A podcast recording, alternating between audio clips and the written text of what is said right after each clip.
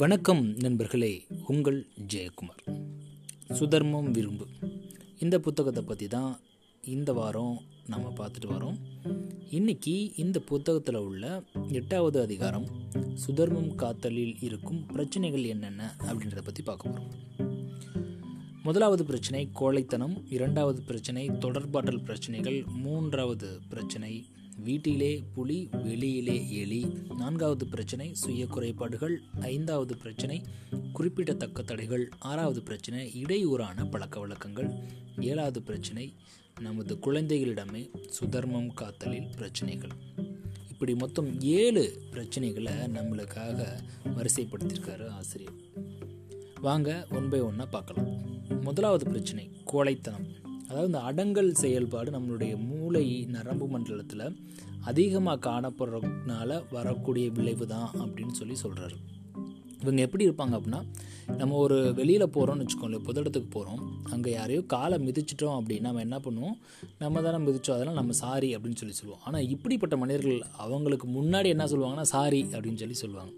So இப்படிப்பட்ட மனிதர்களில் நம்மளால் எளிமையாக கணிச்சிடலாம் இவங்க. எந்த அளவுக்கு இருக்காங்க அப்படின்னு சொல்லிட்டு நம்ம நம்மளால் ஈஸியாக கணிச்சிட முடியும். ரெண்டாவது பார்த்தீங்க அப்படின்னா தொடர்பாற்றல் பிரச்சனை. எப்பயுமே இந்த தொடர்பாற்றல் அப்படின்றது ரொம்ப ரொம்ப முக்கியமான ஒரு விஷயங்க.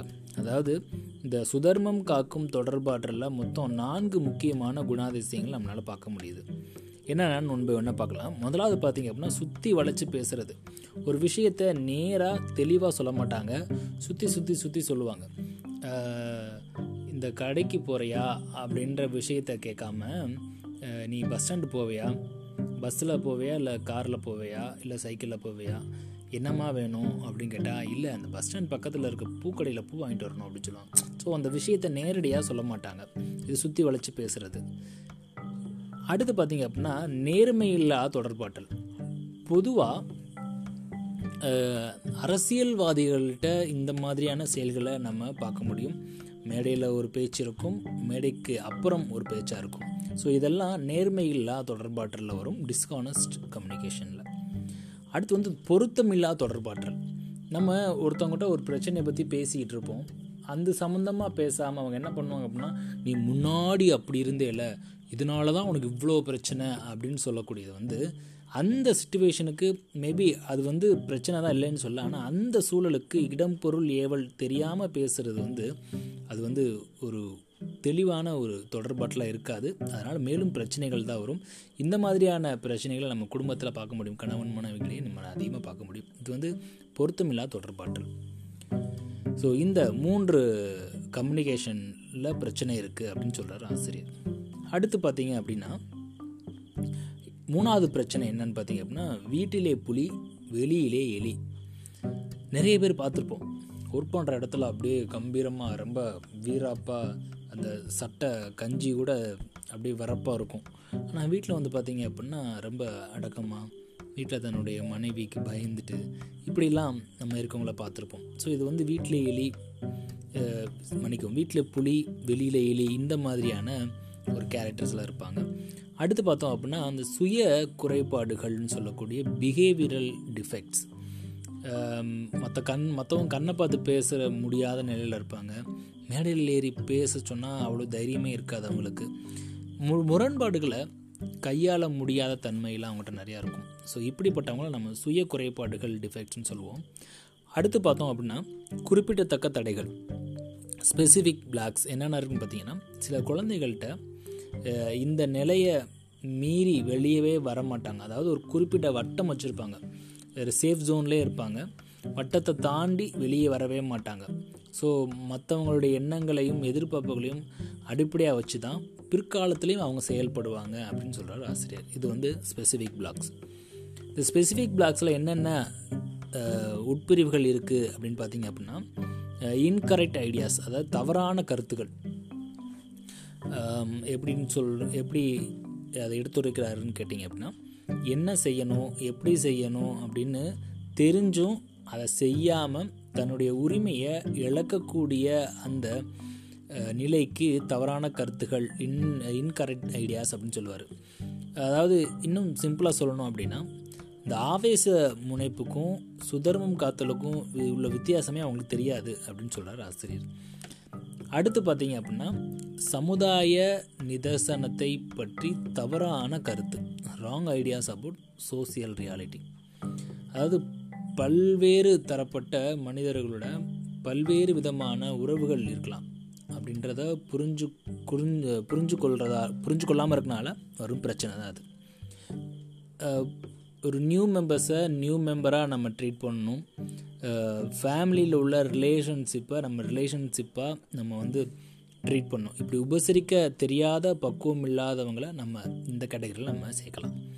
அடுத்து பார்த்தோம் அப்படின்னா உளவியல் நிதர்சனத்தை பற்றி தவறான கருத்து. நிறைய பேர் கவலையாக இருக்குன்னே கவலைப்படுவாங்க. மன உளைச்சல் இருக்குன்றதுக்காகவே மன உளைச்சலுக்கு உள்ளாவாங்க.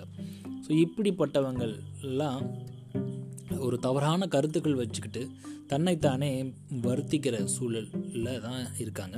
ஸோ இவங்களை நம்ம இந்த கேட்டகரியில் நம்ம கொண்டு வரலாம். ஆக்சுவலாக எப்படின்னா அழுத்தம் அதாவது மன அழுத்தம் உள்ளதே அப்படின்றது எண்ணி கவலைப்பட்டு இன்னும் மன அழுத்தத்தை கூட்டி கொண்டு அதனால எந்த பயனும் இல்லை அப்படின்றத உணராதவங்களை இந்த கேட்டகரியில் நம்ம கொண்டு வரலாம். அடுத்து இதில் என்ன உட்பிரிவு இருக்குன்னு பார்த்தீங்கன்னா பிறருக்கு தற்சார்பு வழங்காது.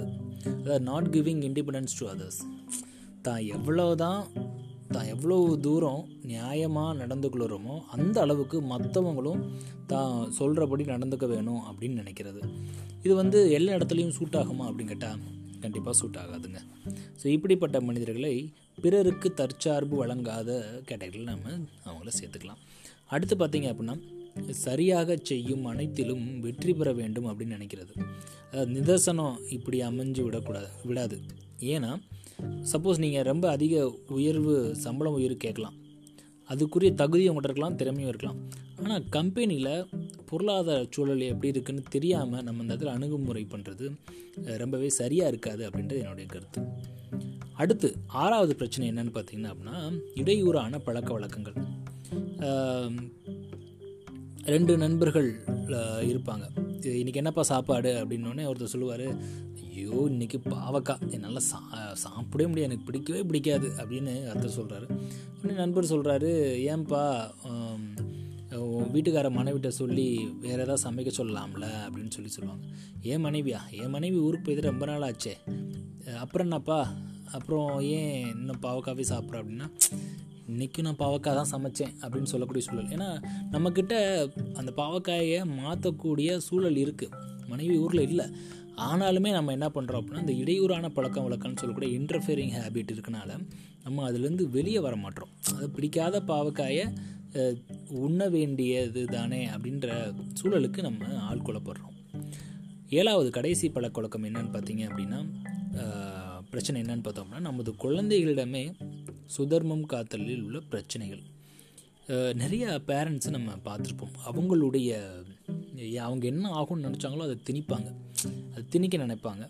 ஸோ அப்படி இல்லாமல் அவங்களோட முயற்சிகளில் அவங்களாகவே தானாகவே முன் வந்து தன்னுடைய வாழ்க்கையை அமைத்து கொள்ளக்கூடிய அளவுக்கு தன்னுடைய குழந்தைகளுக்கு நம்ம வந்து அந்த சுதந்திரத்தை கொடுக்கணும் அப்படின்றது இங்கே அழக ஆசிரியர் தெரிவிச்சிருக்காரு. அதாவது நமது குழந்தைகள் சுயமரியாதை உள்ளவர்களாகவும் சுதர்மம் காப்பவர்களாகவும் வர வேண்டும் அப்படின்றதான் எல்லார் பெற்றோர்களோட ஆசை. ஆனால் அவர்கள் குழந்தைகளின் கண் முன்னால் நல்ல முன்னுதாரணங்களை முன் முன் உதாரணங்களாக திகழ்வது அவசியம் அப்படின்னும் ஆசிரியர் இந்த பதிவில் அழகாகவும் ரொம்ப தெளிவாகவும் குறிப்பிட்டிருக்காரு.